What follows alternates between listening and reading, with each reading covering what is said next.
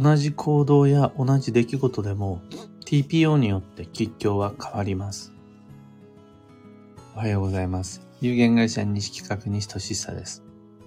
発行から21年、累計8万4000部の運をデザインする手帳、有機暦を群馬県富岡市にて制作しています。最新版である有機暦2024は現在販売中。気になる方はひらがなにて有機暦と検索を。で、このラジオ、聞く暦では毎朝10分の暦レッスンをお届けしています。今朝は TPO によって変わる吉祥というテーマでお話を。眠るという行為に関してみんなそんなに悪い印象を持ってないでしょう。眠るのが運がいいか悪いかって聞かれた時に眠ったら運が悪くなるとあんま思わないんじゃないですかね。あと自分が寝てる時に、今自分は運がいいとか、運が悪いとか、あ、やばい、運が悪いことしちゃったみたいな、あんま悪印象はないと思うんです。まあ、えて言うなら、よく眠れるのが基地で、全然寝れない不眠症は今日みたいな、そんな印象ぐらいですかね。でも実際のところ睡眠というだけでは吉祥の判別がつきにくいです。そこに TPO を設定してみると運の良し悪しかなり明確になってきます。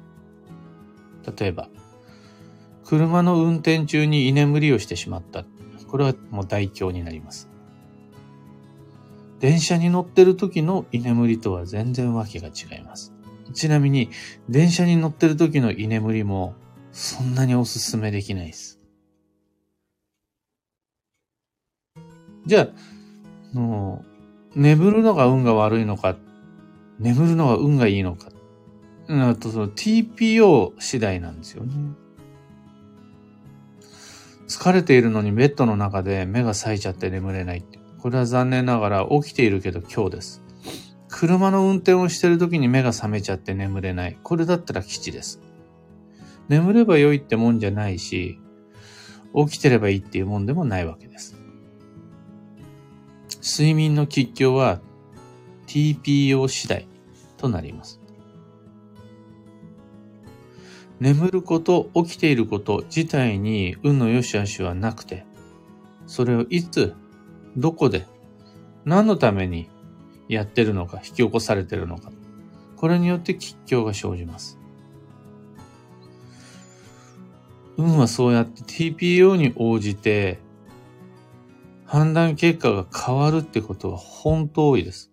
同じ行為なのに時に基地になったり、時に強になったりします。なんでそんなことが起こりうるのかっていうと TPO という判断基準があるからです。仕事を一生懸命頑張る。遊びを真剣に楽しむ。それらも時には基地な、基地だし、時には強になります。一般的には良くない印象のある無視とか、鈍感とか、ピリピリ神経質。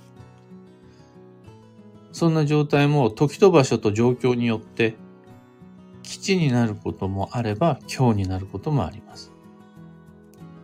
大げさに言うと、病気、事故、怪我、失敗、喧嘩、紛失。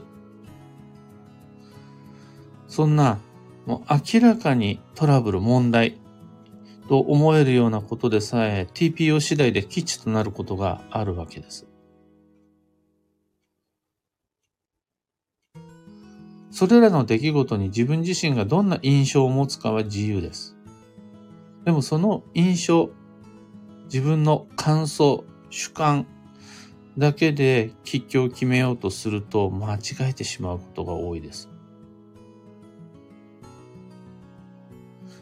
どれだけ痛いか、どれくらい辛いか、いかに自分がその時がっかりしたか、それらは運の吉凶判断基準というよりも、当事者の思いであり、リアクション、反応です。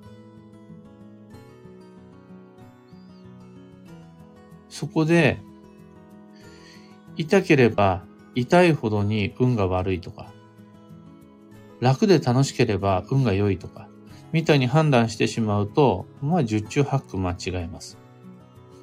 運の吉凶は印象や感想ではなく TPO で決まるからです。僕自身、運の吉凶鑑定の現場において、目の前のクライアントのよし、運の良し悪し、調子の良し悪しを判断しようと思った時に、どれくらい痛いですか？どの程度辛いですか？みたいな当事者の主観を確認することはないです。判断材料にならないからです。正直、そんな情報は何のヒントにもならないし、間違えてしまう恐れがある。泣いてるから運が良い悪いとか、しかめっ面だから運が良い悪いとか、は本当に間違えちゃいますね。余計な情報です。もう痛い痛いって言ってたとしても、その目的が健康で、その理由がジムトレーニングだったら、それが筋肉痛だったとしたならば、あ、そんだけ頑張ったんですね。基地ってなります。辛ささえ試行錯誤の過程においてはそれが必要な場合も当然あるわけです。大切なのはその行為や出来事がいつどこで、どんな状況で生じたかっていう部分です。当人の主観、周囲の感想ではなくて TPO で見極めると起こる出来事、自分が選択する行動の運を読み間違えることが減ります。そこを意識してみることで、おかしな怪しい占い師に頼らなくても、起こる出来事が発するメッセージをより正しく読み解くことができるようになります。今朝のお話はそんなところです。三つ告知にお付き合いください。まず、新春暦読みに関して。すでに YouTube でのオンライン配信は完了しています。もういつでもアーカイブご視聴いただけます。放送内容欄に URL 貼り付けておきます。オンラインじゃなくてオフラインの方の新春暦読みはこれからです。今もお申し込み受付中です。2024年1月27日土曜日19時から群馬県桐生市のビキニ桐生文化会館小ホールにて開催します。内容は YouTube と同じで2024年の運勢と注意事項をご紹介する無料講座です。お友達誘ってぜひご参加ください。無料講座ですが、事前のご予約必要です。会場のロビーでは、僕が1分100円立ち話鑑定っていうのもやってます。見かけたら声かけてください。1分100円で健康運とか2024年の恋愛運、金運などをご紹介します。次に、創立35周年の記念イベントに関して、2024年2月の10日土曜日、東京都千代田区の千代田プラットフォームスクエア5階にて、西金屋の35周年記念公演と、西俊久の旧性別運勢講座の2本立てで開催します。時間は午前11時から。料金6600円。今回35周年っていうのもあって、受講特典2つご用意しました。1つ目が、錦屋の新しい書籍。2007年以来約17年ぶりの著書を受講者全員にプレゼントします。で、それを用いた講演になります。二つ目が、旧性別の運勢のシナリオの音声解説を皆さんにデータでプレゼントいたします。一泊水星から九死火星までそれぞれの星が持つ停滞、不調の悪運のシナリオをお話しします。最後三つ目のお知らせが、有機暦のオンラインサロンである運をデザインする暦ラボのお年玉企画に関して、ただいま無料体験の申し込み受付中です。2月の29日までラボのメインコンテンツであるおむすびコンパス、ラボ限定ブログ講座、あと情報共有スラックの3つの機能を体験してもらえます。特におむすびコンパスって西企画特製方位判定ウェブツールなんですが、これ、2024年の理想の基地方位旅行計画を立ててもらうのにきっと役に立てるはずです。で、このラボの無料体験の、えっ、ー、とね、入、入会、なんていう招待メールっていうのが、毎週毎週1月の月曜日にまとめてお送りしています。の毎日対応しちゃうとちょっと僕の方で手が手一杯で対応しきれないので、毎週毎週月曜日にご招待メールをお送りしていますので、ただいまお申し込み受付中で、月曜日になったらご招待メールいっぺんに送信します。新春暦読みも35周年記念講座もオンラインサロン無料体験もその詳細とお申し込み窓口はこの配信の放送内容欄にリンク貼り付けておきます。あと、業務連絡が一つ、ラボメンバーの皆様、毎週金曜日のオンライン旧正学講座も完了しています。八白土星の育て方というテーマで西企画式の旧正学を昨日金曜日朝8時半からご紹介しました。八白土星って一つのその特色の中に相反する二つの個性、二面性、性と動を合わせ持つ結構特殊な星。なんて言うんですかね。扱いにくい星です。僕が八白土星のことを扱いにくいって言ってるんじゃなくて、八白土星が自分のことを扱いにくいって思うような星です。その八白土星の特色をいかに育て伸ばしていくのか。目の付けどころと投資のしどころを具体的にご提案します。アーカイブも残すので、時間のある時にご視聴をぜひ。さて、今日という一日は2024年1月20日土曜日、大寒。休息の1月の15日目。この大寒っていうのは、1ヶ月を2つに前半と後半に分けた時の後半の始まりを示す二十四節気です。もうすでに半分の休息の 1, 1月が終わって、残り半分の1月が今日からスタートします。そして土曜は今日で3日目です。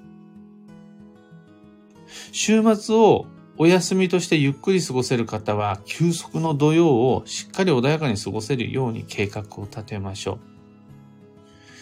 土日も休めないよう予定が入ってる仕事だっていう方は、いつもよりほんの少しでいい速度を落として慎重に過ごしましょう。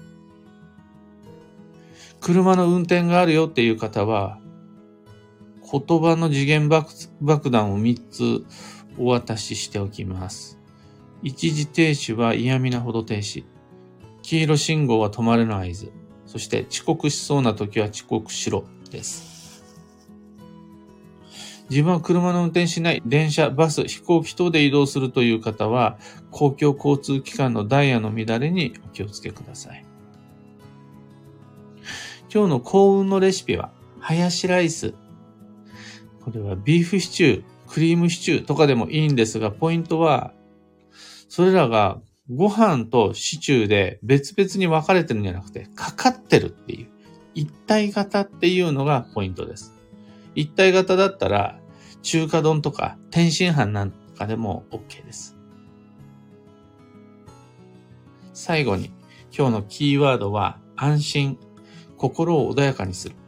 その心は、無茶なことには手出さない方が安心です。それ、無理を承知で手出しちゃうと土曜の荒波に巻き込まれやすくなります。安心安全安定を優先して働き暮らし遊び食べた方が土曜上手に乗りこなせます。えいやって感情的に動いちゃうんじゃなくて、小さな小さな当たり前のいつもの日常を積み重ねていって吉です。以上、迷った時の目安としてご参考までに。それでは今日もできることをできるだけ、西企画西俊久でした。いってらっしゃい。